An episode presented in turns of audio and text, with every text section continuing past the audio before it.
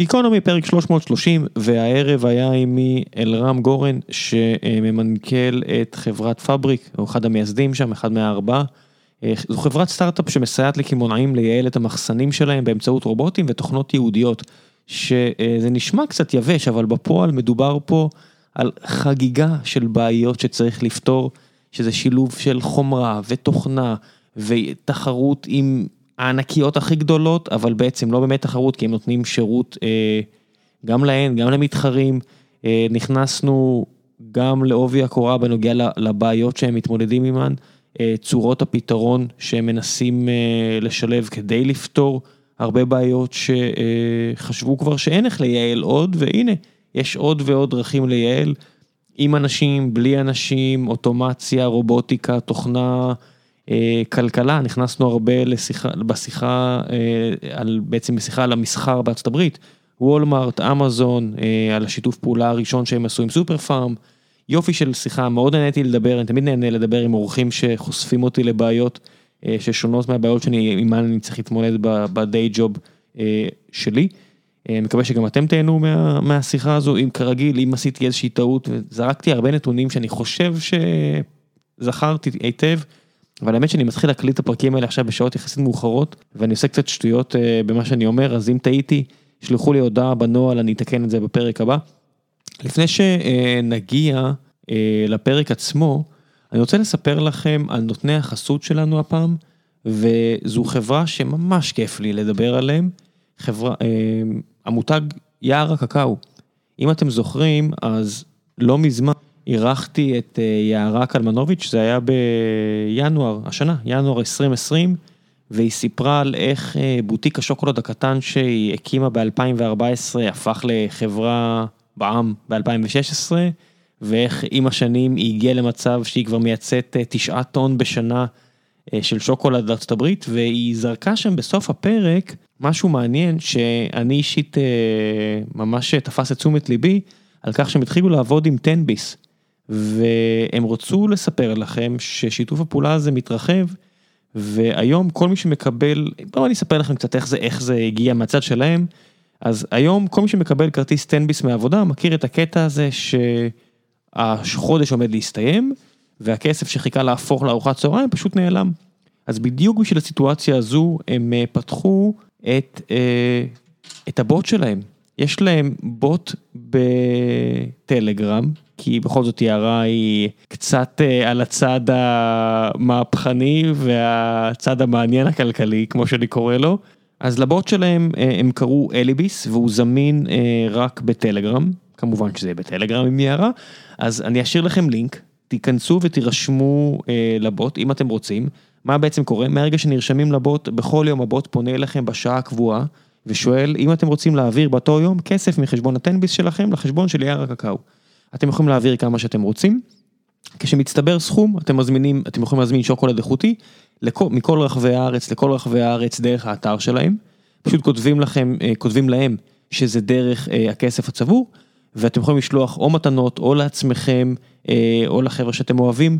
את השוקולד המעולה של יערה, טעמתי אותו, הבאתי אותו, היא אפילו השאירה חלק לעובדים של סטרים אלמנטס, הבאתי גם הביתה, כולם מאוד נהנו, אז א' כל תשמעו את הפרק עם יערה, דבר שני, תזמינו מהשוקולד שלה, אם בטנביס או לא דרך טנביס, כי זה פשוט שוקולד מעולה, וכמה כיף, במיוחד בתקופה הזו, לתמוך בעסקים של אנשים יקרים כמו יערה, שהרימו את עצמם מהבוטסטראפ, כמו שאומרים באמריקאית, והרימו עסק, מפרנסת אנשים אחרים ומייצרת מוצר פנטסטי, באמת באחריות.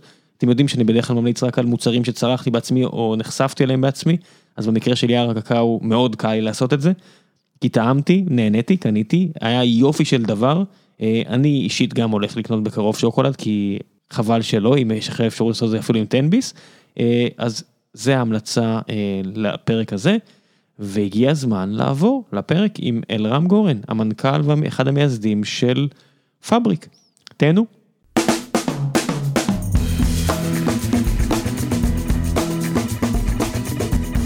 גיקונומי פרק שלוש מאות ושלושים, והערב אני מארח את אלרם גורן. מארח זה מילה חזקה יחס לעובדה שאתה בבית שלך בניו יורק הנצורה, אבל עדיין. נעים מאוד, רם. נעים מאוד. נעים מאוד אינדיד, אתה יודע, אתה אחד היזמים, ואתה והחברה שאתה ושותפיך הקמתם, שקצת ככה מתחת לרדאר, אבל כל מי שמבין אומר לי ש... you are the shit, שאתם כאילו הדבר הגדול הבא, בסטארט-אפים הישראלים. וואו, זה טוב, זה, זה הרבה מאוד לסחור, אז א', תודה רבה, אנחנו עדיין, האמת, עדיין מרגישים בתור חברה קטנה שיש לה עוד הרבה מאוד מה להוכיח, כי זה המקום שבה אנחנו באמת נמצאים, אבל uh, מעריך מאוד את, ה, את המילים החמות. וזה לא רק עדן, זה לא רק עדן וכאלה שיש להם פוזיציה, וצריכים לדאוג ש, שכולם יאהבו אתכם, אלא באמת אנשים uh, אובייקטיבית מהצד. Uh, נראה לי, חלק מהסיבות uh, לכך שלא כולם מכירים אתכם, זה א', uh, עברתם לשם שהיה בשימוש עד לאחרונה על ידי uh, מוצר תוכנה כנראה יותר uh, מוכר, פאבריק, הם בדיוק פינו אותו ואתם לקחתם אותו, ובית אתם מתעסקים בקמעונאות, שזה לא בדיוק מהתחומים הכי מוכרים בארץ. כן, ממש לא. אני חושב שאתה צודק. תשמע, פאבריק היא חברה, אני חושב, ואני אומר את זה ללא, אתה יודע, הרבה מאוד רקורד באקוסיסטם, אבל יש בה הרבה אלמנטים שהם ייחודיים. זה מתחיל באמת בתחום שבו היא עוסקת. זה ממשיך בטכנולוגיה, שהיא מפתחת, ועד אפילו המודלים העסקיים שהיא מפעילה. אז כן, אנחנו, אנחנו קצת אוף מוזר בתעשייה, אבל זה חלק ממה שהופך את זה למאוד מעניין. אם אני לוקח אותך עכשיו חמש שנים אחורה, א', אתם חושבים על הרעיון הזה, ואני ממש אשמח, אתה יודע, לדעת מה היה האלטרנטיבות כשחשבתם על זה, זה כדי, בוא נעשה יומן שיעבוד כסס, או מחסן כימונאי, מה אתה אומר? כזה, אז זה תכף תספר לי מה היה האלטרנטיבות, או איך בכלל הגעתם לרעיון, אבל אני מודה שממש מסקרן אותי לשמוע, עד כמה הרימו עליכם גבה משקיעים שבאתם אליהם בכלל בארץ עם הדבר הזה. זאת אומרת, אלפיים וחמש עשרה, זו התקופה שנראה לי השיא של הרתיעה מחומרה ומסיליקון ומדברים מוחשיים, ואנחנו בדיוק אחרי כן. הגל הזה של אפליקציות, אפליקציות כבר התחיל לדוח, אבל עדיין היה שעריות של כל הכסף שם, אבל בטח שלא במה שאתם עושים. זאת אומרת, אלפיים וחמש עשרה, איך העזתם? תשמע, זה מסוג השאלות האלה שאתה אומר, אתה יודע, בהסתכלות של חמש שנים אחורה, יכול להיות שאם היינו יודעים את כל מה שאנחנו יודעים היום, אפילו לא היינו מתחילים, כן? אבל לא ידענו, ובהקשר הזה קצת בורחנו. האמת היא שתשמע, פאבריק ובזמנו common sense robotic, לפני שהוקמה החברה היה רעיון, ולפני שהיה רעיון היה צוות. אז כשהצוות קם, לא היה לו רעיון, ובאמת אנחנו בילינו חודשים לגבי חודשים להבין מה אנחנו רוצים לעשות, עד שבאמת החלטנו שזה, שאתה יודע, בשנים הקרובות אנחנו רוצים להקדיש על המשימה הזאת, והיו הרבה מאוד רעיונות, חלקם יותר חכמים ורובם לא. תאר לי את הצוות, לפני שאתה רץ, אני צריך, תכניסתי לאווירה שם, כי בדרך כלל האופי של הרעיונות נגזר מהצוות. אתה יודע, דיברתי פה עם, עם החבר'ה של, אוי, ברח לי השם, אני תכף אזכר, אבל הם עושים ביטוח בכפר סבא, ואחת משלוש חברות שעושות את זה בארץ, הם עושים את זה ממש ממש טוב, והסיבה שהם עושים את זה ממש ממש טוב, זה כי זה לא פעם ראשונה שהם מתעסקים בתחום הזה, והאופי של היזמויות הקודמות שלהם, ושל הסקילסט שלהם, די גזר את הבחירה העתידית, וככה זה. מה אצלכם הוביל אתכם להגיע לעבוד בשיפור מחסנים? אז הסיפור שלנו מתחיל מנקודה קצת אחרת, אנחנו צוות שקם לפני שהיה לו רעיון, אנחנו לא הגענו מעולם של כימונאות, לא הגענו מעולם של בטח לא של לוגיסטיקה, אבל במהלך החודשים ההם שבאמת ככה תחנו הרבה מאוד רעיונות הדק, כן הצלחנו לפתח מעין סוג של אלגוריתם פילטרציה, שאפשר לנו מהר מאוד לפסול רעיונות. והאלגוריתם הזה היה בנוי על, על, על כל מיני עקרונות, אבל המשמעותיים בהם היו, אחד, משהו שאנחנו מרגישים שהוא משמעותי לעולם, שניים, זה משהו שאפשר לייצר ממנו ביזנס, והשלישי, זה משהו שאנחנו באמת יכולים, אנחנו ברמה האישית יכולים לתרום.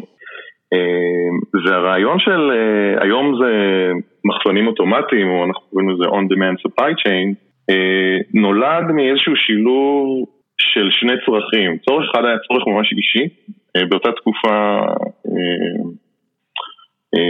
אשתי הייתה בהיריון הראשון שלה, ואתה יודע, בתור מישהו שבילה את השנים האחרונות שלו בתל אביב, בתור טאוזר רווק, אז אתה רגיל איזשהו סוג של פקדון חיים, שברגע שנכנס ילד לתמונה, כמובן הוא משנה אותו לחלוטין, ופתאום זמן הפך להיות מצרך ממש ממש ממש יקר. שמעתי על זה.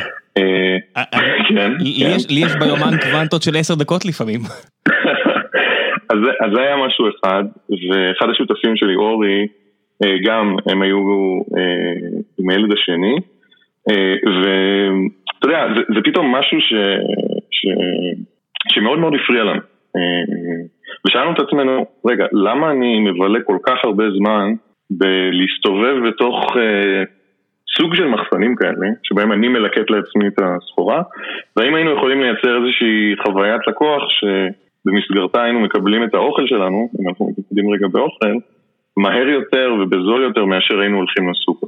זה היה צורך מעין צרכני כזה, והאמת היא שבאותה תקופה, בגלל שכבר עברנו על כל מיני רעיונות, אחד התחומים שהסתכלנו עליהם היה רובוטיקה בעולם ה... בעולם ה-supply chain, והבנו שיש שם איזשהו פער מאוד מאוד גדול, כאמור, באותו זמן באמת לא הבנו. זאת אומרת, מה, ב-אלפיים וחמש עשרה אתם יכולים ללכת למחסנים של שיווק השקמה, או לא יודע מה, ולראות איך זה נעשה, או שאתם יכולים ללכת לראות את סופר פארם, או כל מיני כאלה, כמה כבר כימונאים גדולים היו סביבכם, שהייתם יכולים בכלל ללכת כדי להבין את הבעיות, ולפני שתענה לי, נהיה כציין שזה אלון חורי ונקסט אינשורנס, שהיה להם סיפור דומה לשלכם, רק מהכיוון של ביטוח. אז עכשיו תענה לי, איך אתם בכלל הבנתם מה הבעיות שצריך לפתור? אז תשמע, צריך להכניס את הדברים לאיזשהו קונטקסט. אנחנו בילינו כמעט שנה וחצי בבוטסטראפ, בלהבין את הבעיה שאנחנו מנסים לפתור. כלומר, לא הגענו מהתחום הזה, לא הבנו שום דבר, לא בריטייל ולא בלוג'יסטיקס, אז בילינו הרבה מאוד זמן בלמידה. לא הגענו עם איזשהו, איזשהו, לא, לא עשינו חברת סייבר ויצאנו מ-שמונה מאתיים, זה לא הסיפור הזה. אז פשוט דיברנו עם אנשים. וזה התחיל עם פשוט אנשים באקוסיסטם שהסכימו לעזור לנו, ובדיעבד הם עשו לנו באמת, עשו מצפה מאוד גדולה בהקשר הזה. ולאט לאט למדנו, עד שהגענו להבנה, שגם היא, היום בדיעבד היא לא הייתה לגמרי, היא לא הייתה מלאה, אבל היא הייתה מספיק חזקה כדי להגיד את האמרה הבאה. והיא שכדי לבנות שרשרת הספקה, שיודעת אה, לייצר הזמנות מהר יותר ובזול יותר, כדי שהכימונאי בסופו של דבר ירוויח כסף על הביזנס הזה, משהו מאוד מאוד בסיסי צריך להשתנות בארכיטקטורה של שרשרת הספקה. אה, ואני חושב שזה היה הדבר הראשון שהבנו שם, לזה קראנו בזמנו Micro-fulfillment, אני ממש זוכר את הנקודת זמן ש we coined that, uh, that term, היום זה כבר הפך להיות uh, מושג מאוד מוכר בתחום הזה, uh, אבל בזמנו זה היה רעיון הזוי, uh, כי הוא באמת uh, uh, פעל בניגוד לכל היגיון בריא ש, שנגע לאיך בונים שרשרות הספקה, אני, אני עושים פה סוגריים ואולי בשתי מילים מספר מה זה בכלל מייקרו-פולפילמנט. אז בגדול מה שאנחנו מנסים לעשות זה לבנות כלים שיאפשרו לכימונאים לספק ללקוחות שלהם הזמנות תוך שעה, שעתיים או אותו יום בעלויות שהן משתלמות להם. היום זה, זה לא המצב, היום בעולם האוכל כימונאים מפסידים כסף כמעט על כל הזמנה שהם שלחים אלינו הביתה. וה... נקרא לזה, השינוי המשמעותי הראשון היה בזה שאמרנו, בשביל לייצר כזאת שרשרת הספקה, חייבים להביא את המוצרים ואת, נקרא לזה, את עולם הפולפילמנט, את המקום שבו עושים את הליקוט והאריזה, הרבה יותר קרוב לצרכני הקצה. זאת אומרת, זה כמו בעיות של תקשורת מחשבים, שאתה בעצם אומר, בוא נביא את זה ל-last mile, נביא את זה ל-edge, בוא נביא את המוצרים ל-edge. זה... זה בדיוק כמו זה. יש, יש המון המון אנלוגיות בין מה שאנחנו עושים היום אה, לעולם המחשוב ועולם הקלאוד, אה, ואתה צודק לחלוטין. הבעיה היא שבעולם הפיזי, כמו גם בעולם המחשובי, אה, לעשות את זה באדג' עולה הרבה יותר כסף. אז כאילו הלכנו הפוך. כן, כי אתה מבטל את כל היתרונות של סייז.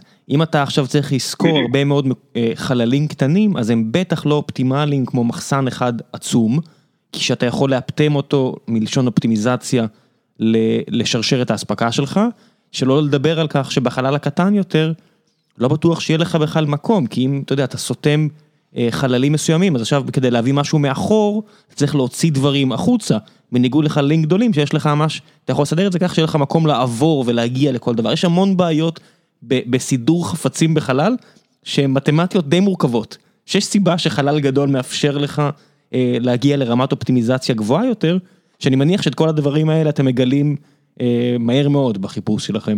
נכון, אז אתה צודק לחלוטין. אז בעצם מה עשינו במהלך הזה של מייקרו-פולפימנט? לכאורה, וזה לכאורה אחד גדול בשלב ההוא, הצלחנו לייצר משלוחים שיכולים לצאת יותר מהר ולהגיע יותר מהר לקהל הלקוחות. אבל עשינו נזק מאוד משמעותי ליוניט אקונומיקס. ופה בדיוק נכנסת טכנולוגיה. ופה כבר זה היה אזור הנוחות שלנו, כי בתור מהנדסים, מה שבעצם עשינו אז באותו זמן זה התחלנו להבין מה ה-פי אנד אל של הלקוחות שאנחנו אמורים לשרת אותם. רגע, אז יוניט אקונומיקס, כמה נכנס, כמה יוצא, זאת אומרת, אם אתם מסתכלים על יחידה אחת שנמכרת, במקרה של מזון, מנה אחת שיוצאת, האם בעצם הרווחת עליה? יוניט אקונומיקס חיובי, זה אומר שבכלל הרווחת על הטרנזקציה הזו, אתה אומר שעצם העובדה שאולי קיצרתם זמנים, הבאתם את המוסד שאימו עבדתם, או רציתם לעבוד למצב שהוא הפסדי על כל עסקה, ו-פי אנד אל זה Profit and Loss, Profit and Loss Units, פשוט פי אנד אל זה Profit and Loss, בתוך ארגון גדול, אתה יכול לחלק את הארגון לחלקים קטנים יותר, ואז בעצם לבדוק רק האם החלק הזה הוא רווחי או הפסדי, וזה בדרך כלל מה שנקרא פי אנד אל, ובדרך כלל יש מנהל ל-פי אנד אל ספציפי. אז רק למקרה ומישהו לא יודע, אז הנה, נסגר הפער, בוא נמשיך. אז רק כדי לשדד, היום בלעדינו הם כבר מפסידים על זה כסף, כלומר באופרציות רגילות, בין אם הם של מחסן לוגיסטי מרכזי שיושב במרכז הארץ או איפשהו בארצות הברית, אנחנו מדברים על סופרמרקטים, נכון? אז המיקוד היה בסופרמרקטים, היום אנחנו כבר מתרחבים למקומות אחרים, אבל בואו נתייחס לסופרמרקטים כ-use case. אז נקודת ההתחלה שלהם עוד בלעדינו הייתה שהם מפסידים כסף על כל הזמן. אנחנו בקונספט הזה של מייקרו-פולפימנט אמרנו, אוקיי, בואו נעשה את זה גם יותר מהיר וגם יותר זול. השלב הראשון היה לעשות את זה יותר מהיר על ידי זה שניקח את, ה, את, את ה-fulfillment hub הזה ונקרב אותו ל, ללקוחות, אבל זה רק הרע את המצב הכלכלי.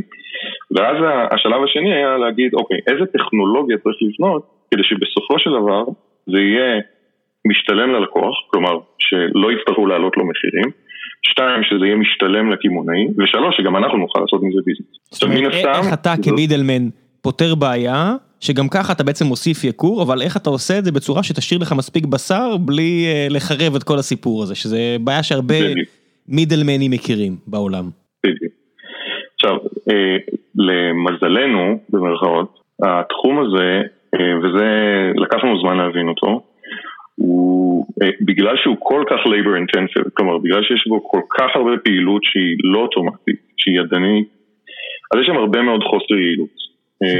זה מתחיל מכמה זמן לוקח ללקט הזמנה, דרך איך פורקים מסעית, איך מעמיסים מסעית, ועד דברים שנראים לנו טריוויאליים, אבל אתה יודע, כשכימונאי קונה נגיד קילו עגבניות, אז כשכימונאי קונה קילו עגבניות, את אותן עוגבניות הוא לא בהכרח ימכור כקילו. זאת אומרת, יכול להיות שהוא ימכור אותן כ-תשע מאות גרם או תשע מאות וחמישים גרם, כי בזמן שעבר בין הנקודה שבה הוא קנה אותן, אה, אה, לזמן שהוא מכר אותן, העגבניות עצמן יכלו לאבד משקל רק בגלל שהן קצת התייבשו.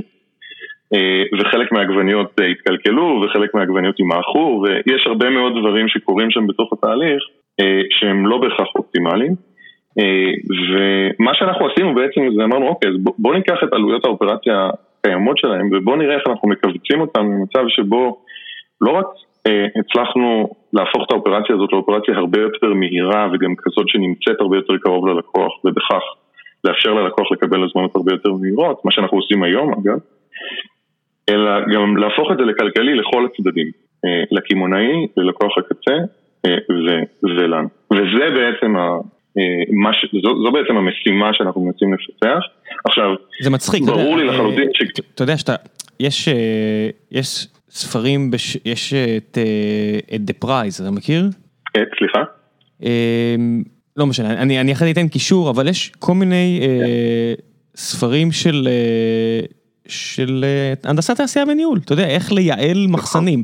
זה כל מיני בעיות שלפני שהגיעה אוטומציה, כל הבעיות הרי ידועות ומוכרות, ויש איזשהו רושם למי שמסתכל מהצד של, אתה יודע, אלפיים וחמש עשרה, כבר הכל די אופטימלי ויעיל, כי אם אתה נמצא על עסק שהמתח רווחים שלך הוא אולי שמונה, תשע, עשרה אחוז אם אתה טוב, אין לך הרבה מקום לעשות טעויות. והנה אתה מגיע ואתה אומר, יש לכם הרבה מקום להתייעל, מספיק כדי שגם אני יעל אתכם, גם אני ארוויח, וגם עדיין לא תפילו את העלות הנוספת על הקונים, בצורה שתרתיע אותם בכלל מלהשתמש בשירות הזה. שזה קצת קאונטר אינטואיטיב. זה נכון, זה נכון. צריך לזכור שבמעבר בין לקוחות שנכנסים לחנות ומבלים שם זמן מסוים לבין אופרציית e-commerce, יש שם ליפ מאוד גדול שנוגע להרבה מאוד, הרבה מאוד אלמנטים שהם נראים מובנים אליהם, אבל הם לא בהכרח מובנים אליהם. אני אתן לך דוגמה אחת. אחד האלמנטים הכי משמעותיים בניהול של, נקרא לזה, שרשרת חנויות, או רשת חנויות, זה הנדל"ן. אוקיי. איפה, איפה אני ממקם את החנויות? זו, זו, זו בחירה שהיא פונקציה של איפה, איפה הלקוחות נמצאים פיזית, ואיזה חוויית לקוח אני רוצה שתהיה לי בתוך החנות. עכשיו, ברגע שאתה עובר מעולם של חנות לעולם של e-commerce, המימד הזה משתנה לחלוטין, נכון? כי כן, כי מחסן, בשביל... כן, מחסן הרי אני לא חייב לשים אותו, זה לא טריידר ג'ו שאני חייב לשים אותו ב, ב, בשכונה הכי היפ ומגניבה בניו יורק או בסן פרנסיסקו, אני לא צריך לשלם את הארנונה הכי גבוהה, אבל אני כן צריך שיהיה מספיק קרוב, כדי שהוא יהיה נגיד בפאתי ברוקלין, אם אני רוצה לשרת את ניו יורק, לא יודע מה, או חולון בדיוק. כדי לשרת את תל אביב, אבל אני בטח שלא צריך לשים את המחסן באבן גבירול. בדיוק. אז נגיד, נתן דוגמה, המחסן השני שאנחנו הקמנו, המתקן השני שאנחנו הקמנו, נמצא בחניון תת-קרקעי במרכז תל אביב, מתחת למגדל שלום. זה מקום שבחיים לא היינו חושבים עליו בתור מקום שהיינו הולכים לעשות בו את הקניות שלנו, אם אנחנו הולכים לעשות אותן. אבל ברמה הלוגיסטית, זה מקום מאוד מאוד מעניין, כי העלויות שלנו יותר נמוכות, הוא מאוד מאוד קרוב לקהל הלקוחות, אז נפתחות פה בעצם דרגות חופש בבעיית האופטימיזציה שאנחנו מנסים לפתור, והיא בעיית אופטימיזציה מתמטית מאוד מאוד מאוד מורכבת, אבל נפתחות פה דרגות חופש שלא היו קיימות קודם, וזו רק דוגמה אחת. בוא תן קצת פרמטרים במשוואה הזאת, בבעיית האופטימיזציה הזו. אז יש לנו את המרחק מהלקוח קצה, יש לנו עלויות של ארנונה, נגיד בעצם תחזוקה, בוא נגיד פיננסית למחסן שבו אנחנו מחסנים את זה, איזה עוד אה, פרמטרים של אופטימיזציה יש פה בבעיה הזו? אז אה, בוא, בוא, בוא נתחיל. אז, אם, אם, אה, אם עושים את זה נגיד bottoms up, אז זה מתחיל מבאמת אה, איפה, איפה נמצא המחסן, אה, ומה השטח שלו, וכמה סוגי פריטים, כמה סקיוז אנחנו רוצים להחזיק שם, וכמה מלאי אה, יוחזק שם, כלומר כמה ימי מלאי בממוצע אנחנו מחזיקים, איזו תפוקה אנחנו רוצים לקיים שם. רגע, תסביר, מה הכוונה איזו תפוקה אנחנו רוצים לקיים שם? כלומר, אתה יכול להחזיק מחסן שמייצר, על אותו מלאי, שהוא מייצר מאה הזמנות ביום, ואתה יכול לייצר מחסן שמייצר אלף הזמנות ביום. אין, זה לא ליניארי פשוט? זאת אומרת, אין היגיון בכך שאני פשוט ארצה שהמחסן שלי יתמוך בכמה שיותר טרנזקציות? יש point of diminishing return פה? זאת אומרת, החל מ... מספר גבוה מסוים של טרנזקציות, כבר אני מפסיד על זה באיזושהי צורה? לא, אבל לבעיית האופטימיזציות האלה יש גם אילוצים. דיברנו קודם על נדל"ן, לצורך העניין תיאורטית, אם הייתי יכול לייצר יותר ויותר תפוקה בתוך אותה נוד, אז ה-utilization וה-efficiency של אותו נוד היה יותר טוב. אבל, א' יש מגבלות למה גודל המתקן, אבל בעצם אני מזכיר לך שהבעיה שאנחנו מנסים לפתור היא לא בעיית אה, ליקוט ואריזה. הבעיה שאנחנו באמת מנסים לפתור היא איך מגיעים את ההזמנה ללקוח אה, בזמן שהוא מספיק מהיר ובעלויות שהן מספיק נמוכות. ולכן באיזשהו שלב, ככל שאתה מגדיל את התפוקה, אז אתה כבר פוגע ברשת עצמה, נכון? כן, גם, גם, גם יכול להיות, אם, אם נוסיף באמת... אה...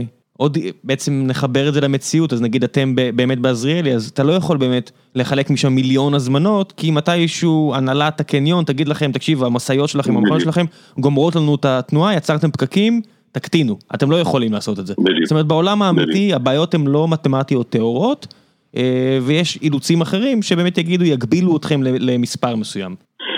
אתה יודע, יש אנשים שיתנו שהכל מתמטי, זה פשוט עוד עוד אילוצים למשוואות האלה, אבל אתה צודק. כן, תשמע, יש השם שאמרתי לפני כן, זה לא The Price, שזה ספר על נפט, אלא The Goal, של בחור בשם אליהו גולדראט, שהלך לעולמו לפני עשור, כן, הוא נחשב לאחד הגדולים בעולם בתחום הזה, היה בחור ישראלי, ושאתה קורא את הספר שלו, או את הספרים, את The Phoenix Project, כל מיני כאלה שנכתבו בהשראתו, אז באמת, גם אם יש הרבה מתמטיקה, בסוף, בגלל שמעורבים בזה בני אדם, אתה, אתה רואה בספרים שלו ובתורה שלו, כמה פסיכולוגיה זה חשוב.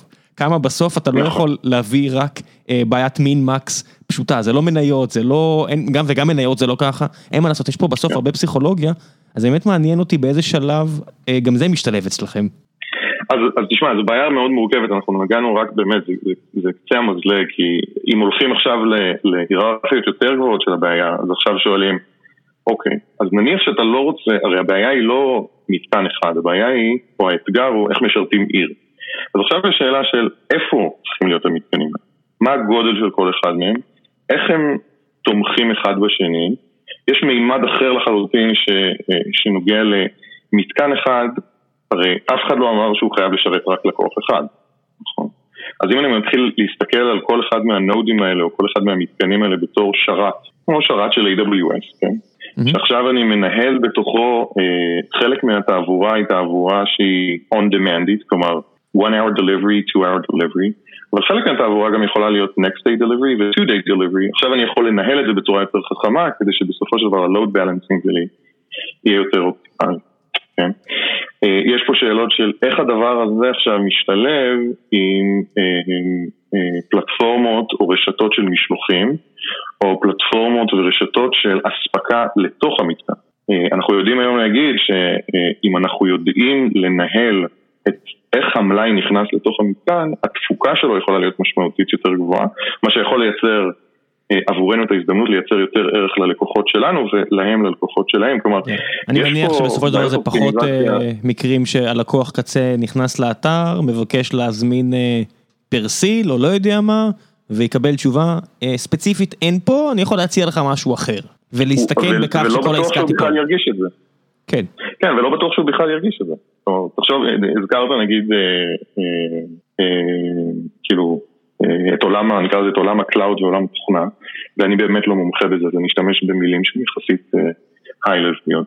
אבל יש הרבה מאוד אנלוגיות בין מה שאנחנו עושים, לדוגמה, לטעמי לפחות, לאיך שלדוגמה נטפליקס מנהלת את התכנים שלה ואת התעבורה שלה מתוך כל מיני שרתים. אתה יכול לחשוב על שאלות של איך אני עושה דופליקציה של מוצרים. יכול להיות שיום אחד נגיע למצב שהזמנה שלך בכלל לא תלוקץ ממתקן אחד, יכול להיות שהיא תלוקת דרך מספר מתקנים, וזה כאילו אם עולים למעלה ב...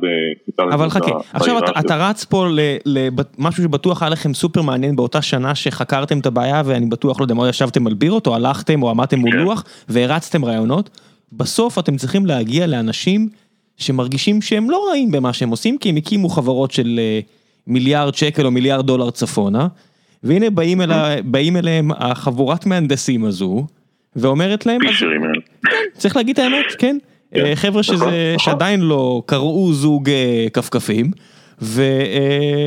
ואומרים להם, בוא אני אהיה לך את העסק, וזה לא סתם שאתה בא לו את העסק, אתה גם צריך להגיד לו, את האחראי לוגיסטיקה שלך, אני הולך להחליף בשילוב של קצת רובוטים וקצת תוכנה, מה אתה אומר? איך זה קורה? אז האמת היא שזה הרבה זמן לא קרה, צריך להגיד את זה, כן, אנחנו... החזון הזה של Micro-fulfillment ו-on-demand supply chain, אנחנו דיברנו איתו או עליו עם אנשים למשך תקופה מאוד ארוכה, ובמשך תקופה מאוד ארוכה הוא לא תפס. ואגב, היום בדיעבד אני יודע להגיד שבמידה רבה של צדק הוא לא תפס.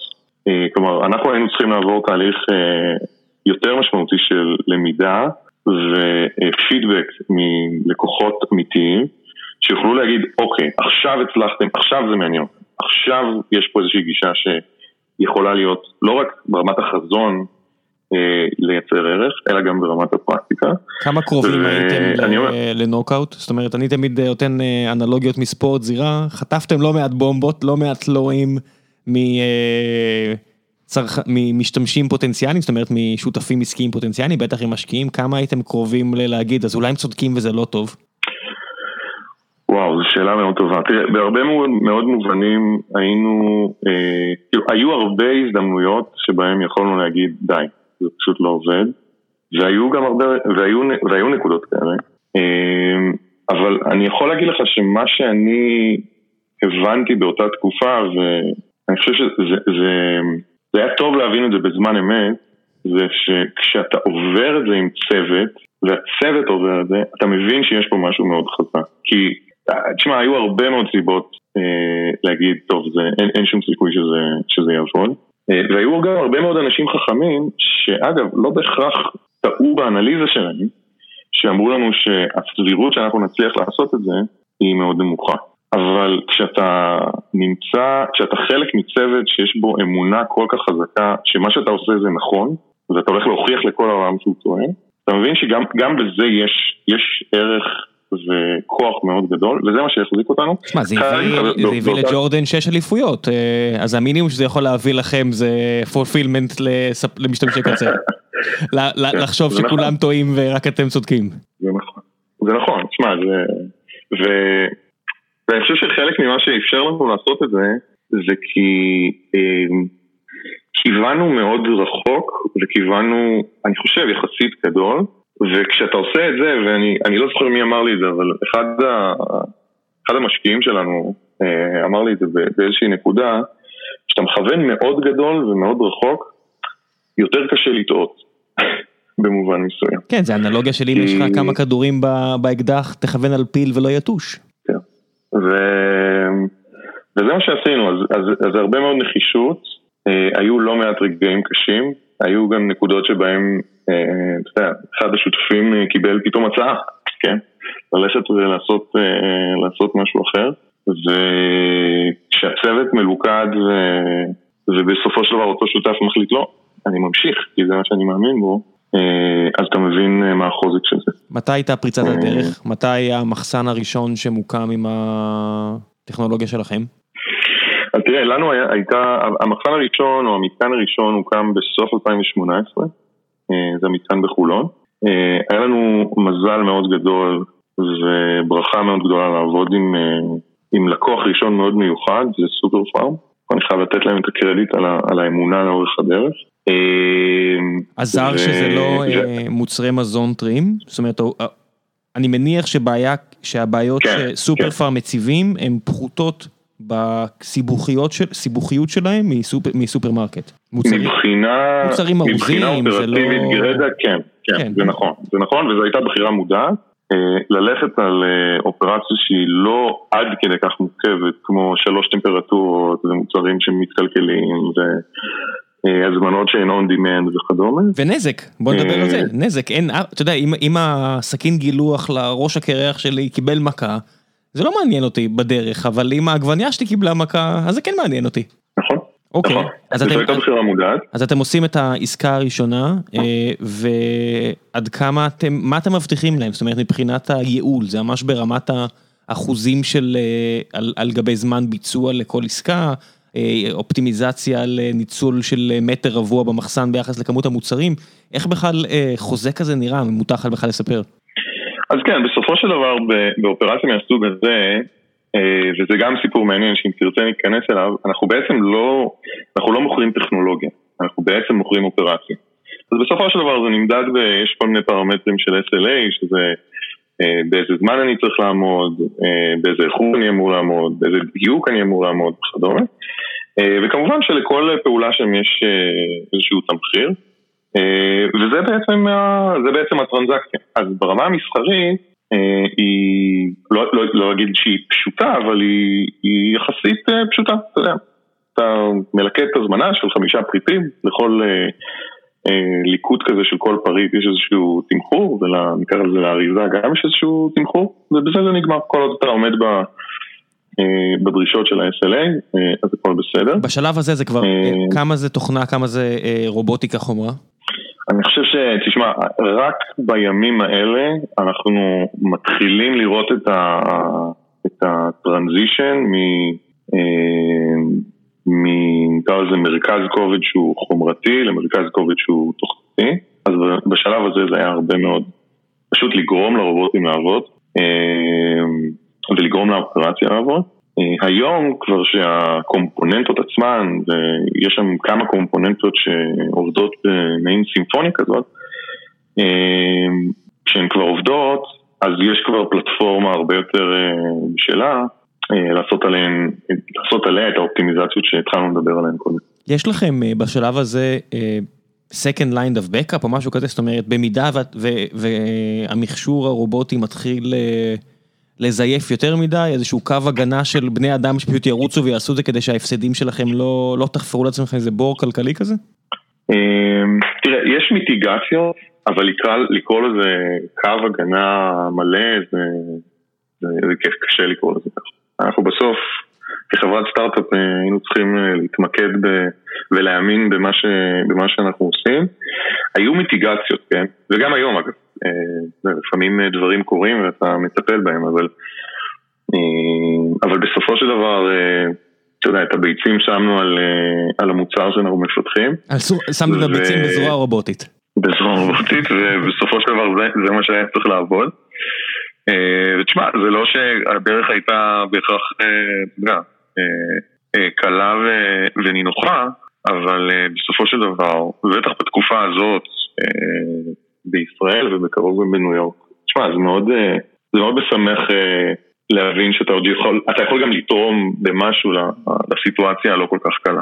אז עצור, אז עצור, אל תרוץ קדימה. אתה ב-אלפיים שמונה עשרה עדיין עם סופר פארם, ובשלב מסוים אני מניח שכדי, גם כדי להצדיק את האבלואציה, וגם כדי באמת לתת איזה אימפקט משמעותי לעולם, אתם חייבים לעבור למדינה שהיא שוק הרבה יותר גדול, ואתם מסתכלים על ארצות הברית, אני מניח מההתחלה.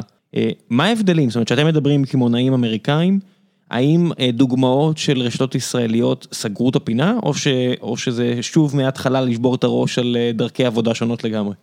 השאלה מצוינת. שמה, א', אני אגיד שבתחילת הדרך לא היינו ממוקדים בארצות הברית כשוק המטרה, דווקא היינו ממוקדים בשוק האירופאי. ב-אלפיים חמש עשרה, למה, למה? זה אחת למה? הנקודות... זרקת פה משהו שהוא... אז אני... כן, כן. אז, אז אני אסביר, ב-אלפיים חמש עשרה, כשהתחלנו את המסע הזה, אחת מהדאטה פוינט הכי מעניינות, אני חושב שהיא כנראה הכי משמעותית שהשפיעה על החברה הזאת, הייתה penetration של online groceries בארצות הברית. הסתכלנו על הנתון הזה, ומה שראינו שהם פשוט הדהים אותנו. באותה, באותה תקופת זמן, זה היה בין אחוז אחד לשניים, אני חושב שזה היה אחוז אחד של online penetration ב-groceries בשוק האמריקאי. עכשיו, כשהסתכלת באותה נקודה, על הפנטריישן בעולם, נקרא לזה, אפארל, ביגוד, בגדים, אלקטרוניקה, מדיה, מה שלא תיקח, זה היה בסדר גודל יותר גבוה. זה היה בין עשרים, שלושים, ארבעים, מעל חמישים אחוז. אפילו ב-אלפיים. זה בדיוק ההבדל של אמזון, לפני שהם קונים את פרש, שהם מקימים את פרש, ואחרי. בדיוק. בדיוק. ומבחינתנו, אגב, שאלתך הקודמת של ההזדמנות העסקית, זו הנקודה שהבנו שיש שם הזדמנות עסקית אדירה, כי אנחנו אמרנו, אחד משניים, או שיש פה בעיה, או שהנתון הזה מייצג בעיה בעולם הדימנד, כלומר, לקוחות פשוט לא מעוניינים לקנות אוכל אונליין. זה לא יקרה, לא רוצים. והם פשוט נהנים למשש אבוקדו, וזה פשוט לא יקרה, אז חבל לעשות. או שיש פה איזשהו פער אדיר בין מה שהשוק רוצה למה שהשוק יודע לספק, והבעיה היא בכלים. באותו זמן, ב-אלפיים חמש עשרה, זה הייתה, זה היה סבב הגיוס הגדול הראשון של חברת אינסטקארט, שישב פה בארצות הברית. גיסו, אם אני לא טועה, באזור מאתיים מיליון דולר מסקויה. ובגדול, מה שהם בנו באותה תקופה, היום די אותו דבר, זה צבא לקטים או מלקטים, שעושה עבורך את ה... זה מקניקל טורק גלוריפייד, מי שלא מכיר, זה פשוט להסתיר עם הרבה מילים של אוטומציה ו-איי איי ו-אם אל את העובדה שיש מלא אנשים שהם חלק מגיג איקונומי שתופרים עבורך שירותים בזכות ההבדל המעמדי ביניכם. בדיוק. עכשיו, כשאנחנו ראינו את הגיוס הזה, אז אמרנו, אוקיי, בסדר, אז, אז, אז בוא נניח רגע שזה לא demand, זאת לא בעיית demand, אלא יש פה בעיית supply, וככה התחלנו, ובאמת הפער הזה בין האונליין penetration של groceries לעומת סגמנטים אחרים באי-קומרס, הבהיר לנו שיש פה הזדמנות אדירה, כי אמרנו, אוקיי, אם אנחנו יכולים להיות ה-enabler של השיפט הזה, אז מדובר פה במעבר מאחוז אחד ל... אמרנו, ב-עשרים אחוז היקיה, עשרים אחוז משוק של שמונה מאות מיליארד דולר בארצות הברית, אז אנחנו כמובן לא הכימונאים, אנחנו לא, זה לא הטופ-ליין שלנו, אבל אפשר לבנות מזה ביזנס מאוד מעניין.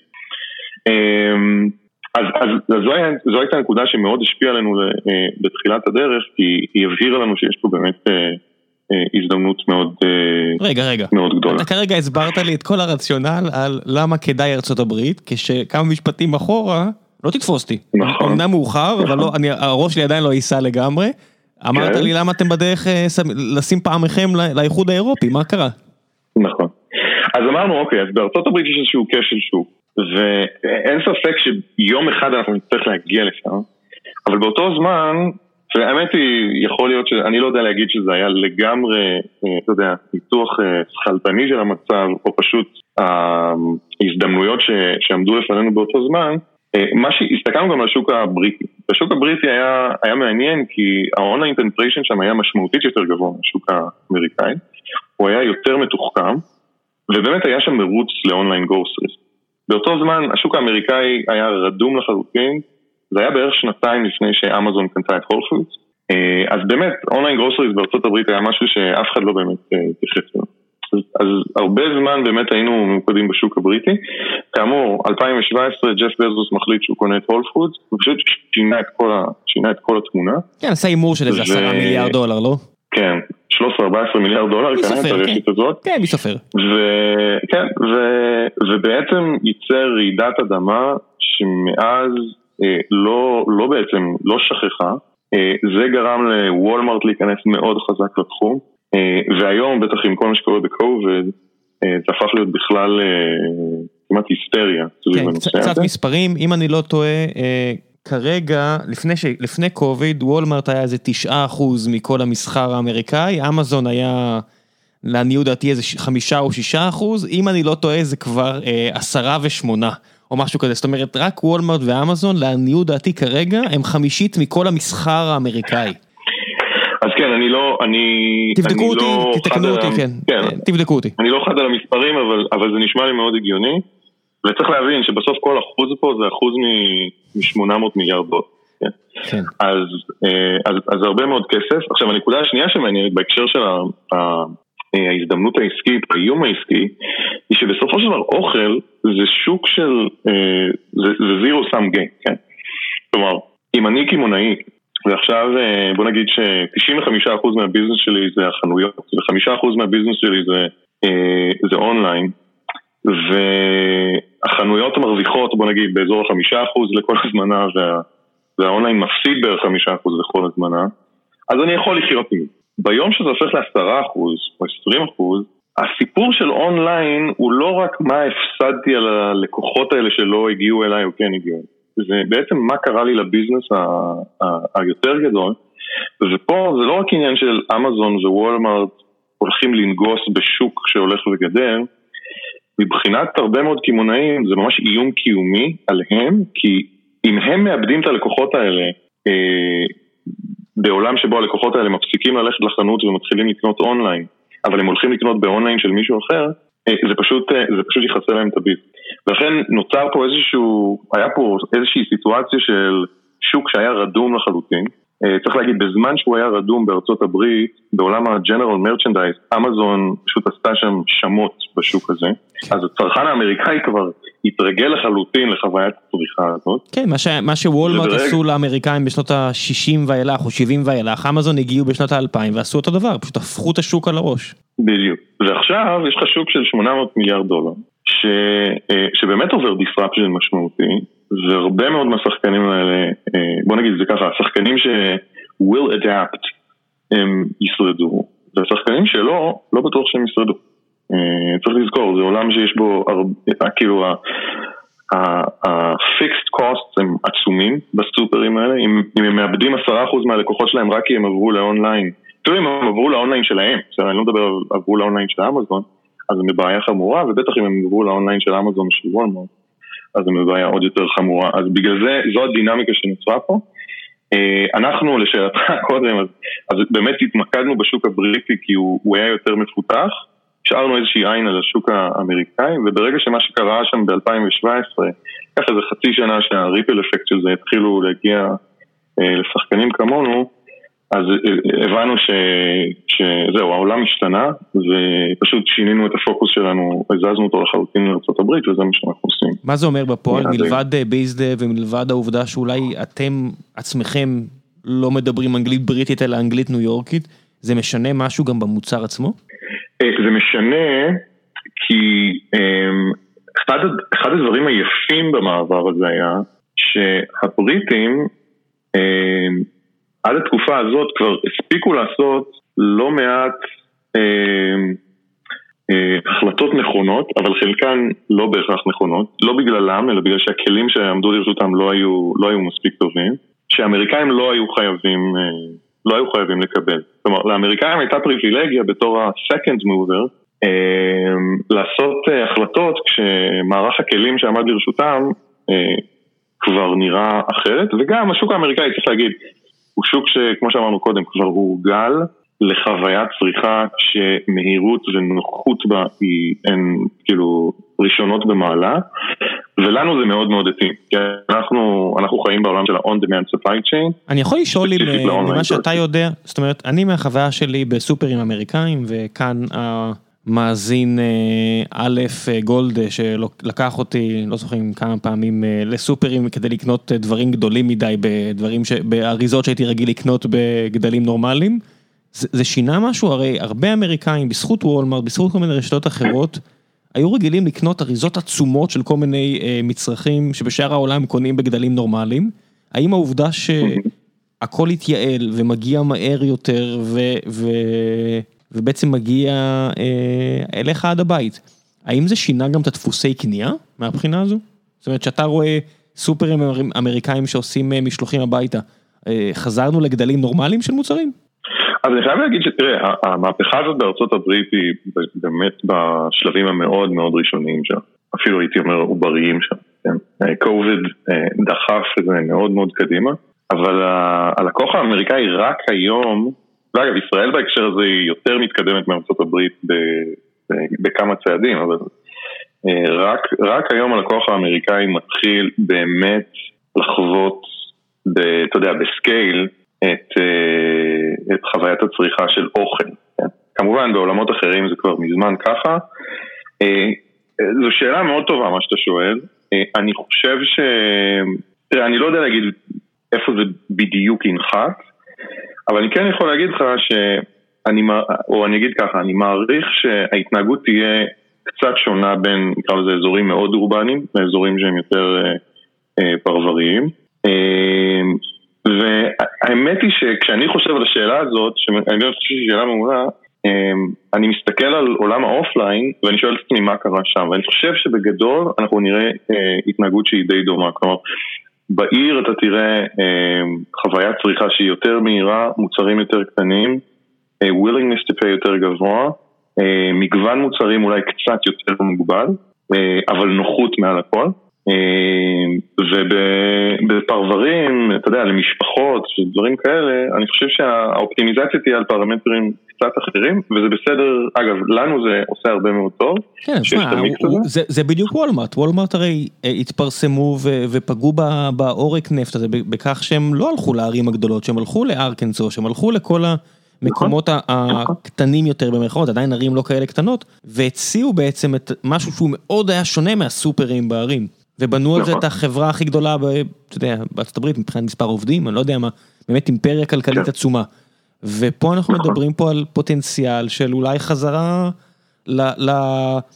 לגרוסרי של פעם, אתה יודע, לחנות הקטנה הזאת שרואים בתיעודי של המאה ה-תשע עשרה, של ליד המכרה, שמכרה פיק וקופסת שימורים ודברים אלה, אבל זה היה ממש קרוב אליך, אבל זה היה ממש ליד הבית.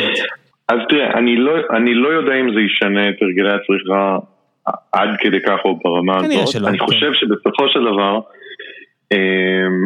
גם כשמייקרו-פולפילמנט ואוטומיישן יגיעו לאזורים הפרבריים, אז הם יוכלו להציע עלויות יותר נמוכות, ומהירות יותר גבוהה, ומגוון יותר גדול, וגם מיקס של דברים. כלומר, היום כשאתה חושב על, על, על העולם הזה, שבאמת עובר מהפכה מאוד משמעותית, אז אתה שואל את עצמך, אוקיי, מה וולמרט הולכים לעשות עם ארבעת אלפים או חמשת אלפים חנויות, אם הם הולכים לאבד עשרים אחוז מהמחר בחנות?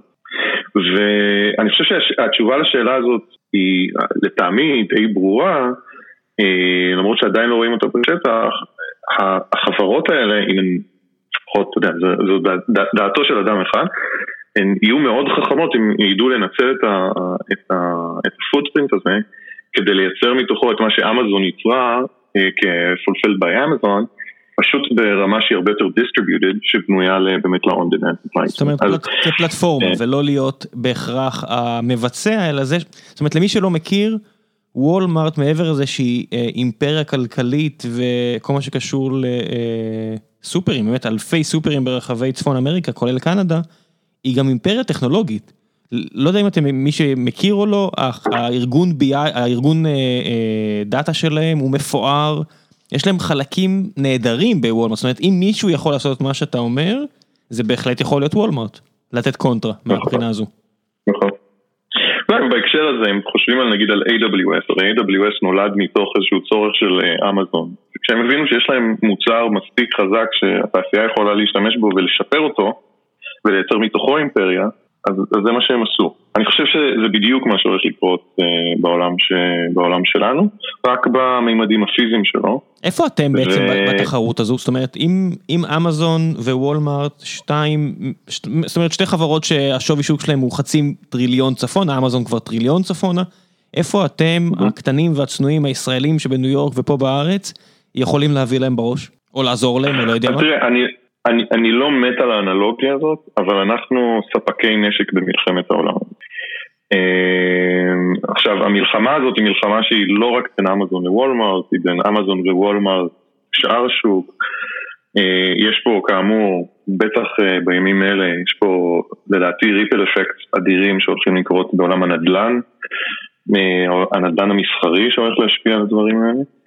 אנחנו, בסופו של דבר, מה שאנחנו עושים, היום אנחנו מציעים שני דברים, אחד זה את הפלטפורמה שבנינו ופיתחנו כדי שאחרים יוכלו להשתמש בה, והמודל השני שאנחנו מציעים הוא מודל של סרוויס, שבמסגרתו אנחנו בעצם היום כבר מתחילים להקים את הרשת הראשונה, הרשת האורבנית הראשונה שלנו בניו יורק, ובעצם מציעים את זה שוב כסוג של איי דאבליו אס ל-on-demand logistics, לחברות שלא לא מתכוונות להקים את, ה, את מערך האוטומציה הזה בעצמה, זאת אומרת, אתם ממש יהיו פולפילמנט סנטר, דיסטריביוטד, אם אני עכשיו רוצה למכור, לא יודע מה, כל דבר שאתם יכולים לדמיין משהו, לא יודע מה, אין לי כרגע בראש דוגמה, אבל אם אני רוצה למכור את אותו משהו, טישרט אפילו, אתם תוכלו לעזור לי לעשות את זה הכי מהר והכי טוב, רמת שירות של אמזון, אבל בלי שנהיה על אמזון? וזה מה שאנחנו עושים היום בארץ, אגב. היום המודל שאנחנו מופיעים בארץ הוא מודל שירות, ו... וכן, אז אלה בעצם שני, שתי האופרינגס שאנחנו יומצים ללקוחות. זה לא הופך להיות בעיה הרבה יותר מסובכת, זאת אומרת גם איי דאבליו אס ברגע שהם עשו וירטואליזציה והתחילו לתת שירותים להרבה חברות אחרות, נוצרות המון בעיות מכך שאתה בעצם יכול לשרת חברות בשלל גדלים, ואז אתה צריך להקצות את המקום לכל מיני חברות, אבל עדיין בלי לפגוע בשירות, אז ב... ב... וירטואלי, בעננים, אני, אני קצת מכיר את הפתרונות האלה, מה קורה ב, ב, ב, בתחומים פיזיקליים, זאת אומרת, אתם צריכים, אתם אומרים, אנחנו נתמוך רק בחברות מעל כמות מוצרים מסוימת, מעל תעבורה מסוימת, איך זה עובד? איך אתם לא בעצם מסבכים את עצמכם יותר מדי? אז אתה צודק, תראה, אתה צודק לזה שזה הופך להיות אירוע יותר מורכב, אפילו אם לא היו כמה שחקנים באותו מתקן, זה אירוע יותר מורכב לנהל את זה כאופרציה, מאשר למכור פשוט את הטכנולוגיה. לפחות במובנים מסוימים זה יותר מורכב. ובטח כשמכניסים מספר שחקנים לתוך מתקן, זה רק מייצר יותר מורכבות לבעיה. אבל אני מסתכל על זה מנקודת מבט קצת שונה, כלומר יש שם, יש שם את המורכבות הזאת, אבל אתה יכול גם לחשוב על זה בצורה אחרת, ואיזה דרגות חופש זה מתחיל לייצר לך, במידה שאתה יודע לבנות את המוצר, או את, נקרא לזה, תנאי הכניסה לשירות הזה, בצורה נכונה, כלומר, מה ה-איי פי אי'ים הפיזיים, ש, שנגדיר אותם ככה שלקוח אחד לא מפריע ללקוח אחר. אז אני אתן לך דוגמה, נניח שבמתקן שלנו יש, סתם אני זורק, עשרת אלפים ארגזים. הארגזים האלה זה, אנחנו קוראים להם צ'אוץ, ארגזים כחולים כאלה שבסופו של דבר זה וירטואליזציה, קצת מצחיק לכל זה וירטואליזציה, כי זה בכלל לא פיזי, אבל... זה קונטיינר. קונטיינר, כמו שאיקאה עשו, גם אתם עשיתם בלי להעביר את זה מעבר לים. רק כדי להקל על עצמכם. נכון, נכון. אז בעולם התוכנה זה כאילו, קח את מה שדוקר עושים, אנחנו, זה ממש קונטיינר, במובן הממש מילולי שלו. אתה יודע, דוקר לקחו את האנלוגיה משיפמנט ימי, כן? זה לא... נכון, נכון, נכון, נכון, אז אני עושה את זה כאילו, אז אני חוזר אחורה, וזה בעצם, אם אתה חושב על זה, זה סוג של איי פי איי פיזיקלי, כי אנחנו אומרים, אוקיי, אנחנו בעצם עושים קונטיינריזציה של הפריטים שלכם, לתוך איזשהו... תיבה שאנחנו יודעים לנהל אותה, ועכשיו התיבה הזאת אנחנו עם וריאנטים כמעט למה שקורה בתוכן. כן, תנצלו את התיבה שלכם הכי טוב שאתם יכולים, אבל עצם העובדה שיש לנו תיבה בממדים ידועים בעצם מקלה עלינו את הבעיה. אין פה צורות שצריך להתאים אותם, פה משולש ושם עיגול וזה לא יתחבר, אלא הכל בצורה מלבנית ונוחה או ריבועית ונוחה, וככה אני יכול בעצם לרצף את החלל שלי בצורה אידיאלית. בדיוק.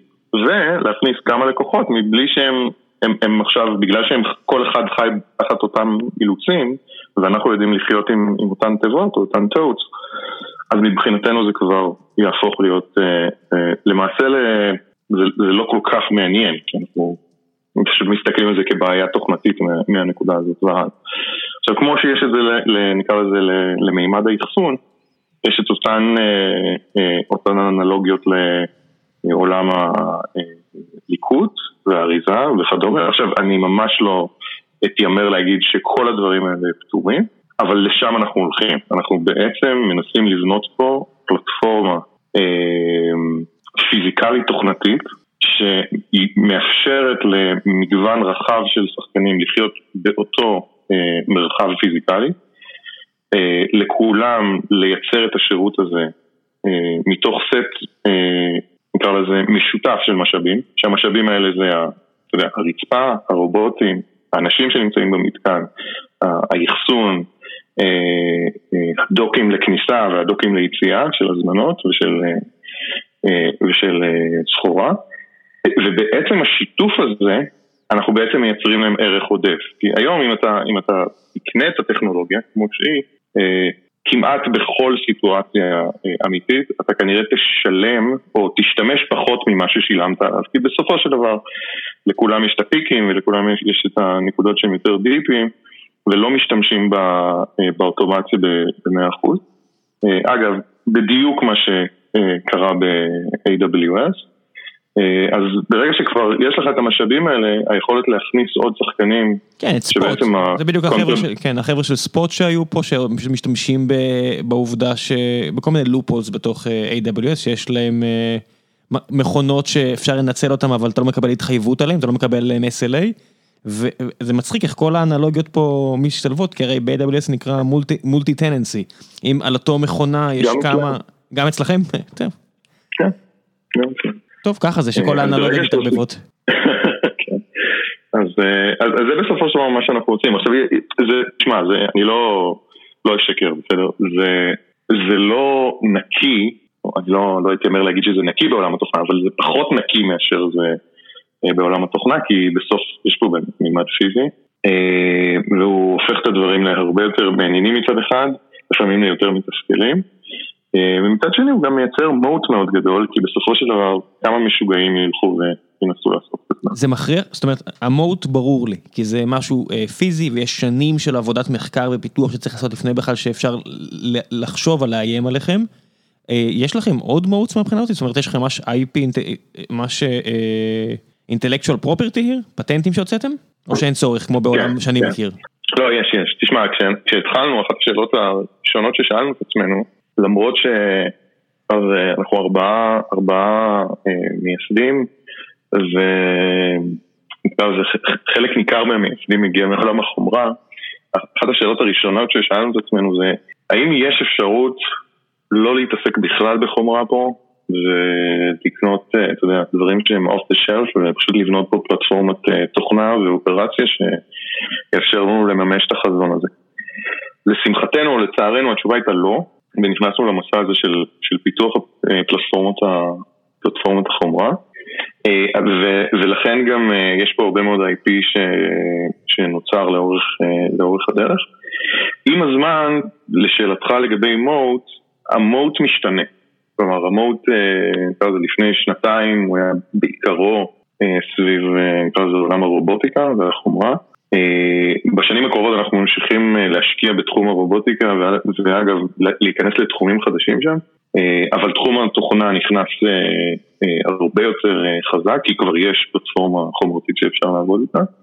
ואגב, עם הזמן, מעל, מעל התוכנה הזאת יש מוט לא קטן של דאטה וביזנס אינטליג'נס שנכנס, כי עכשיו בצורה הזאת יש הרבה מאוד דאטה שזורם דרך כל אחד מהמתקנים האלה ברגע שהוא משרת אה, אה, לקוחות, אה, והדאטה הזה יכול לאפשר לייצר ערך אה, בפני עצמו, אה, בין אם זה באיך מנהלים נכון את הסחורה, איך אה, מנהלים נכון את אה, אה, הבאצ'ינג לקראת אה, משלוחים, איך, אה, מתי צריך ללקט כל מיני מתקנים, אה, אה, כל מיני אה, הזמנות. נגיד בארצות הברית, אם אתה שם, יש לך עכשיו סופר, יש לך peanut butter and jelly, אז האם נכון לשים אותם באותו ארגז, או לא נכון לשים אותם באותו ארגז. כן, אז עזוב את זה, כן, שאמזון לקחו את זה לקצה, ואומרים לעצמם, אנחנו יודעים מה נמכר טוב ומה נמכר פחות טוב. נכון, נכון. אז אנחנו, תראה, בהקשר הזה אנחנו לא חברת קונסיומר, ואין לנו שום יומרה להיות כזאת, להפך, אנחנו מאוד מאוד חדים וברורים על הנושא הזה, אבל עדיין יש הרבה מאוד, דיברנו בהתחלה על חוסר יעילות, ברגע שאתה לוקח תעשייה כל כך גדולה ופשוט מייצר לה אינסטנס שהוא דיגיטלי לחלוטין והוא real timing, יש שם הרבה מאוד הזדמנויות שאני לא, אני, אני אומר בכנות, אני חושב שאנחנו אפילו לא מגרדים את פני השטח שם, אבל זה חלק מהדברים ש, שאתה יודע, גורמים לנו לקום בבוקר, כי זה, זה, זה רק נהיה יותר ויותר מעניין. מגניב מאוד. בוא נעבור קצת לשאלות מהקהל. אין לנו הרמון, אבל אני רוצה להגיע אליהם בכל זאת, לתת קצת הזדמנות לאנשים להיות מעורבים. כל השאלות נמצאות בפורום החיים עצמם של גיקונומי, בפייסבוק. אני בדרך כלל כ-עשרים וארבע או ארבעים ושמונה שעות לפני הפרק מספר על זהות האורח, ואז מי שרוצה יכול להיות מעורב. אז גם פה לך חיכו, יש לנו פה יותר מ-עשר שאלות, לא, לא בטוח שנגיע לכולם, בוא ננסה.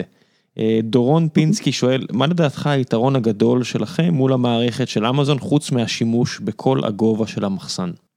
השאלה טובה, תודה לדורון על השאלה.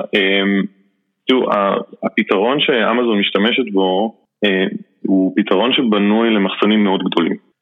חלק מזה אפשר לראות דרך הגובה היחסית נמוך שמשתמשים בו, אבל הדבר היותר מהותי, זה הגודל של הקונטיינר, והעובדה שכל הטופולוגיה היא טופולוגיה, נקרא לזה דו-ממדית.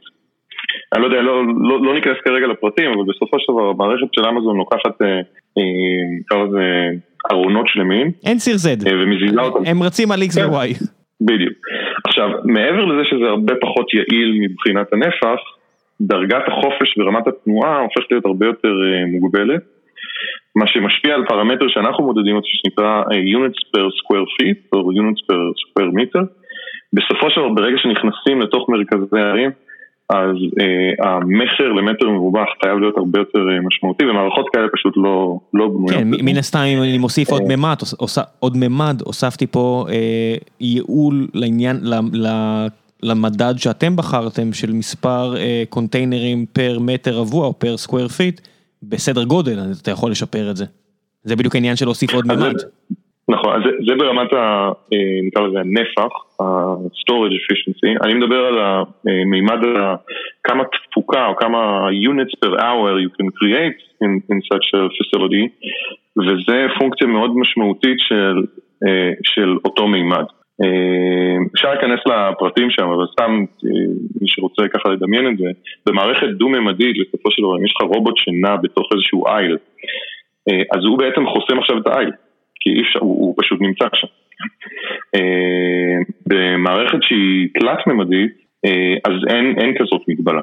ולכן ה-throughput per square foot הוא משמעותית יותר גבוה. מצד שני, גם, גם הסיבוך. גם הסיבוך.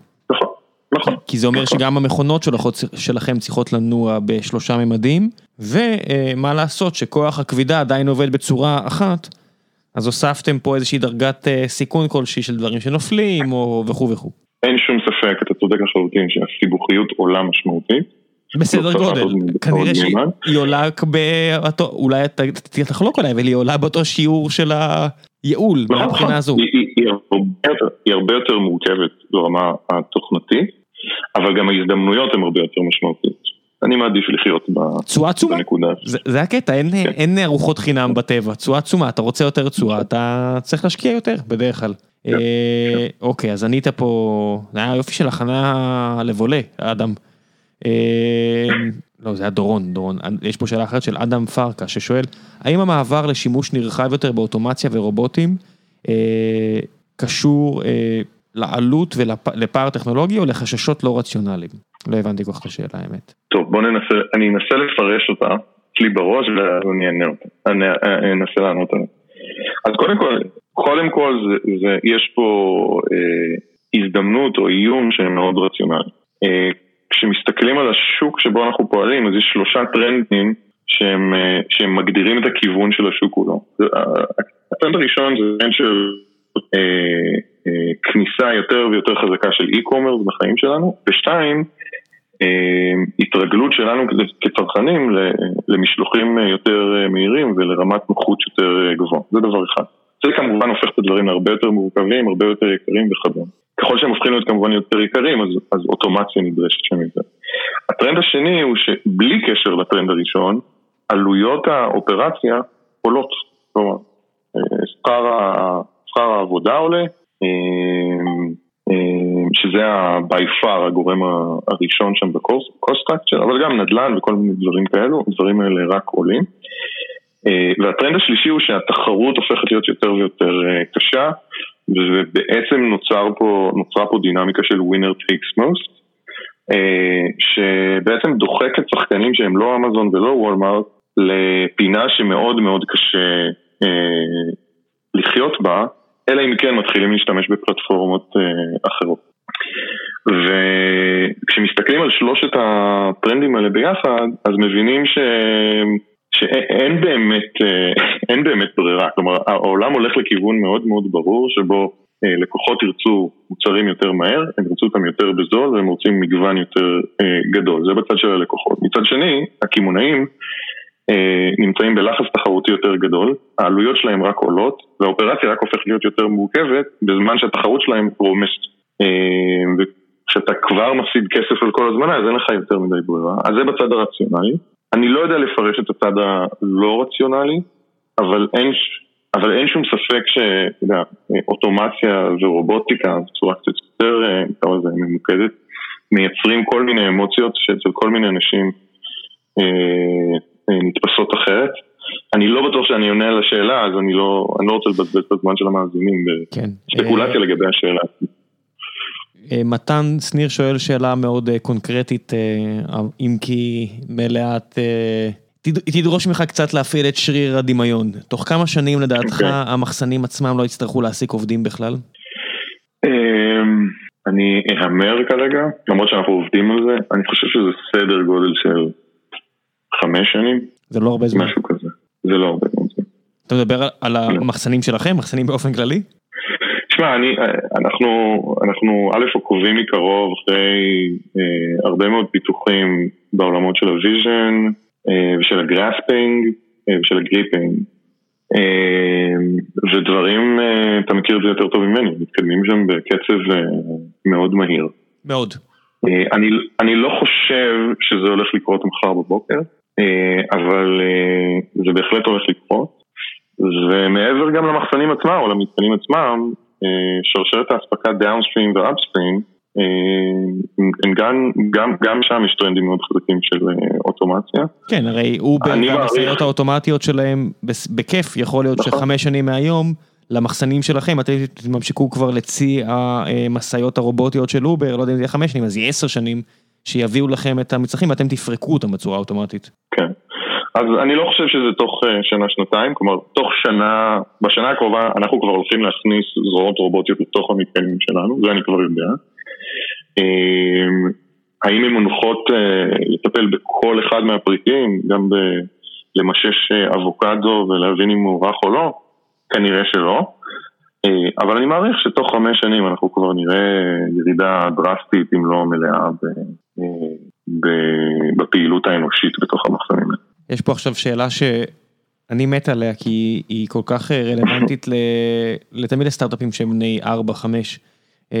אדם שואל, אדם חשני, או נראה שזה חשני, בתור סטארט-אפ שקיבל השקעה משמעותית, הם בטח מגייסים עכשיו עוד עובדים, איך משכנעים עובדים לבוא לסטארט-אפ בשלב הזה? אין מתחים בין העובדים שהיו מההתחלה, ומן הסתם יתוגמלו בהתאם בזכות האופציות, לכאלה שמגויסים עכשיו. שזה, אני מניח, חלק מהאילוצים הלא פשוטים שאתה מתמודד איתם עכשיו. כן, אז יש פה שתי שאלות. נפרק אותה, אז נענה על כל אחת נפרד. לשאלה הראשונה, איך משכנעים אנשים להתגייס אלינו, או להצטרף אלינו, אני מאמין שזה בעיקר עניין של חזון, של המשימה שמנסים, או הבעיה שמנסים לפתור, ושל הצוות. לא, הוא גם ציין ספציפית, איך מגייסים לשלב כזה, אני חושב שתסכים איתי שהאמת, שאנשים שמגיעים לעבוד בסטארט-אפ בין חמש, זה פשוט הרבה פעמים לא אותם אנשים שבאים לעבוד בסטארט-אפ בין שנה, מה לעשות? אז כן, אז אני בדרך לענות על השאלה, אני חושב שאלה הדברים המשמעותיים, עכשיו זה קצת, תראה, אני עדיין, אחד הדברים שהכי מרגישים אותי בחברה הזו, זה שאני עדיין מרגיש שאנחנו באחוז אחד מהדרך, ולכן, כאילו, יש הרבה מאוד דברים שקורים, יש, כלומר, אנחנו, אנחנו ממש לא ב, אתה יודע, בשלב של כבר נכנסים לפלטו, זה מאוד תלוי בחברה, ואני שמח עדיין להיות בשלב הזה, למרות שאתה יודע, יש לזה גם פטולים שלו, כן. אז אני חושב שאנחנו עדיין שם, ולכן רמת הריגוש מאוד, מאוד גבוהה, כמובן, חברה שהיא כבר, היא לא, כבר, היא לא עשרים אנשים ולא חמישה אנשים, דברים עובדים קצת אחרת, אני אומר עוד פעם, מבחינתי זה בעיקר המשימה או החזון שאנחנו מנסים לייצר פה, שאני חושב שהוא משפיע על כל אחד מאיתנו, והוא גם חשוב לתעשייה. שתיים, זה המורכבות של הבעיה, שהיא באמת בעיה מעניינת ומורכבת, ומרגשת לגיקים שבינינו, ובסופו של דבר הצוות. אני חושב שאנחנו עדיין, כאילו בהקשר הזה אנחנו עדיין סטארט-אפ. ואני שמח על זה. לא, לא, אין ספק. אתם לגמרי עמוק בתחומי הסטארט-אפ, למי שאין ספק. כן. לגבי השאלה השנייה, תראה, אני לא, אני חושב שבדברים האלה צריך להיות לגמרי, כאילו, לגמרי כן, ולהגיד את האמת בפרצוף. אנשים שמצטרפים לסטארט-אפ, שיש שם חמישה אנשים, לקחו סיכון יותר גדול. וזה לא טוב או רע, פשוט זו הבחירה שהם עשו. זה לא רק סיכון כלכלי, זה גם מחיר נפשי, צריך להגיד את האמת, אתה יודע, מבחינת הדרך, האי ודאות, יש לה מחיר, מה לעשות? כן, יש לנו אנשים שהצטרפו אלינו, כל האנשים שהצטרפו אלינו בתחילת הדרך, ואגב גם היום, אני אומר, גם היום זה סוג של תחילת הדרך, אבל כמובן שלפני ארבע שנים, זה נראה קצת אחרת. אנשים שהצטרפו אלינו לפני ארבע שנים, קיבלו החלטה שהם לא הולכים לגוגל, והם לא הולכים למקומות אה, כאלו, אה, או לא הולכים לרפאל, או הולכים לכל מיני מקומות כאלו, ונתנו בנו את, ה, את האימון שלהם, והשקיעו דם, יזע ודמעות, ואני חושב שראוי שגם כך הם אה, יתוגמלו, והם עשו את הבחירה הזאת. אה, עכשיו, בסוף לכל דבר, כמו שאמרת, no free lunch, ולכל בחירה יש את המשמעות שלה. מי שמצטרף היום לחברה בסדר גודל שלנו, אז מן הסתם יש פחות אי ודאות במובן מסוים, וגם לאי ודאות הזאת יש, יש ערך, ולכן אני, אני לא רואה שום, אני לא הרגשתי שום מתח בהקשר הזה. אני חושב שזה פשוט חלק מעובדות החיים. איתי חממי שואל, האם אתם מתכננים לעבוד גם עם חברות בתחומים אחרים שאינם כימונאים, למשל דואר או כל תחום אחר שדורש מחסן או ארגון לוגיסטי עם תחלופה גבוהה? בנוסף, מה הייתה ההשפעה של המיתוג מחדש של החברה ומה היו הסיבות לכך? כמובן, מה שאפשר לפרט הוא מוסיף, בסוגריים, הוא אומר, אח שלו עובד אצלכם. אוקיי, אז להערה האחרונה, אני לא יודע יותר להתייחס, אבל אני אמסור דש. לשתי שאלות שקדמו לה, אז התשובה, השאלה הראשונה, אם אנחנו עובדים עם חברות מתחום שאינו תחום הקמעונאות, התשובה היא חד משמעית כן. האמת היא שכשחושבים על מה אנחנו עושים, כלומר, לבנות שרשרת אספקה בארכיטקטורה חדשה, שהיא יותר מהירה, יותר יעילה כלכלית, ושמייצרת חוויה אחרת ללקוחות, אפשר לקחת את זה לעולמות שהם לא קונסיומרים. כלומר, אחד הדברים שהיום מאוד, אותי ברמה אישית מאוד מרגשים, זה רוב, ה, רוב הסחר היום הוא בכלל לא באיקום. בואו נהיה רגע, בואו בוא נשים דברים בפרופורציות, ואם מסתכלים על מה שאנחנו עושים בתור איך לאפתם את הצורה שבה סטף, כן, דברים, זזים בתוך חרים, אז רוב הדברים שזזים בתוך חרים, גם אם הם שמפו, כרוב או קטשופ, לא בהכרח קונים אותם באפליקציה. לא, כן, רובם הגדול. אמזון זה בטוח, זאת אומרת, גם אם אני טועה וזה לא שבע אלא שמונה אחוז, עדיין פחות מעשרה אחוז מהסחר בארצות הברית, שלא יהיה לכם ספק. עם כל הרעש, המסחר בארצות הברית זה חיה לא נתפסת בגודל שלה. כן. עכשיו, אותם פריטים צריכים להגיע לחנויות בצורה מסוימת, ועולם ה-בי טו בי פה, כן, הוא עולם, הוא עולם ענק, כן. אז, אז השאלה של איך נגיד ממלאים חנות מכולת בצורה יותר מהירה ויותר זולה, היא גם שאלה, כן? היא כמובן יש לה מאפיינים אחרים ממה שרואים בעולם הקונסומר, אבל היא שאלה מאוד מאוד מעניינת, כי גם לה יש השפעות על, על, על חוויית הצריכה שלך בתוך, בתור לקוח בתוך הסופר. אני אתן לך דוגמה. סופר היום בסופו של דבר יש לו איזשהו אה, מדף, שהוא צריך למלא אותו, והמד... והכמות סוגי הפריטים, הסקיוז, שהסופר יודע להציע לך, היא פונקציה מאוד חזקה של מה גודל האריזה אה, שהספק מביא אליו. גודל האריזה במובן של מה מינימום הפריטים שהוא יודע להביא אליך. או יכול להיות שהוא יצטרך רק שני קטשופים או שני טבסקויים בטעם שוקולד מריר, סתם אני זורק. ו... אבל החבילה מגיעה בכפולות של שתים עשרה, כן. אז הוא ישים את ה-שתים עשרה על המדף, ועכשיו הוא פשוט יכול להציע לך פחות טעמים. לו הוא היה יכול לנהל שרשרת הספקה יותר מהירה, יותר אג'ילית, יותר יעילה, יכול להיות שחוויית הלקוח שלך הייתה אחרת, או שהוא יכול להקטין את הסופר שלו, ולהציע לך את אותו מגוון פריטים, ולדברים האלה יש באמת הרבה מאוד השלכות, אז זה לא בהכרח רק, ל... רק לקמעונאות, ויש עוד דוגמאות אחרות, לא ניכנס להם כרגע. תזכיר לי את השאלה השנייה. לגבי המיתוג מחדש. המיתוג מחדש, אוקיי. אז כמו שהתחלנו את השיחה באיך החברה הזאת הוקמה, ואמרנו שלפני שהייתה חברה היה רעיון, ולפני שהרעיון היה צוות. בחודשים הראשונים, באותו זמן אגב, אחרי חודש של עבודה אצל אחד השותפים שלנו, שהוא בגדול ובצדק אמור, אחד הדברים החכמים ביותר שעשינו, ברק אותנו מהדירה ואמר בוא, בוא נשיג איזשהו משרד. להיות ראינו תפרנים, לקחנו חדר שקראנו לו משרד, אבל למעשה היה פשוט חדר באזור התחנה המרכזית הישנה בתל אביב. שם אגב ישבנו תקופה מאוד ארוכה, גם אחרי הגיוס אחרי הגיוס הראשון, ו... ושם בעצם עשינו את התהליך הזה של המחשב על הרעיונות השונים. אחד הרעיונות ש... שגם זה בחנו בתחילת הדרך, היה בכלל רעיון שנגע ל...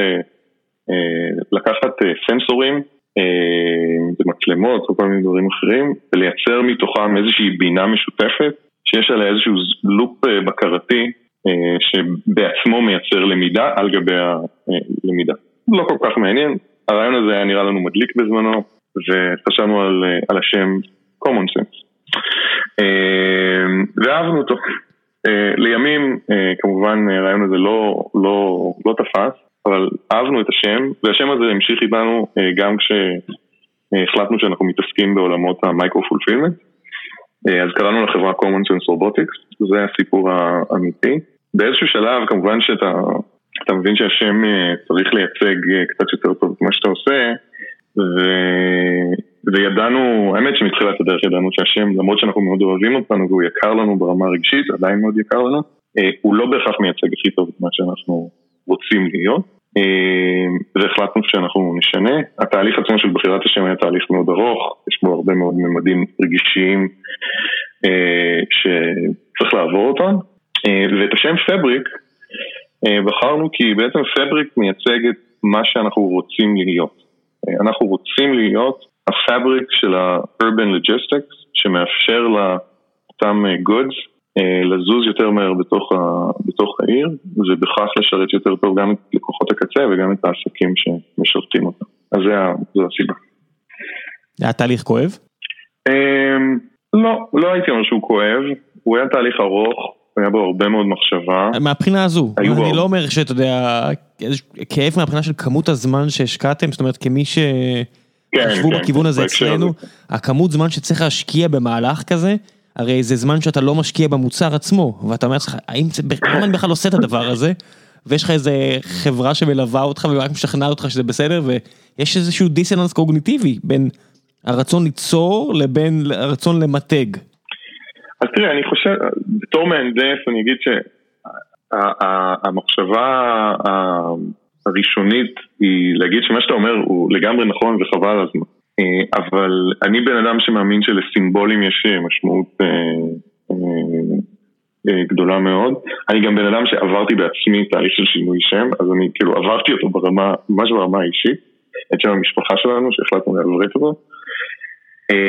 התהליך הזה מבחינת החברה לקח תקופה מאוד ארוכה. טוב, התחלנו לדבר עליו שנתיים לפני שהוא באמת קרה, אולי אפילו יותר.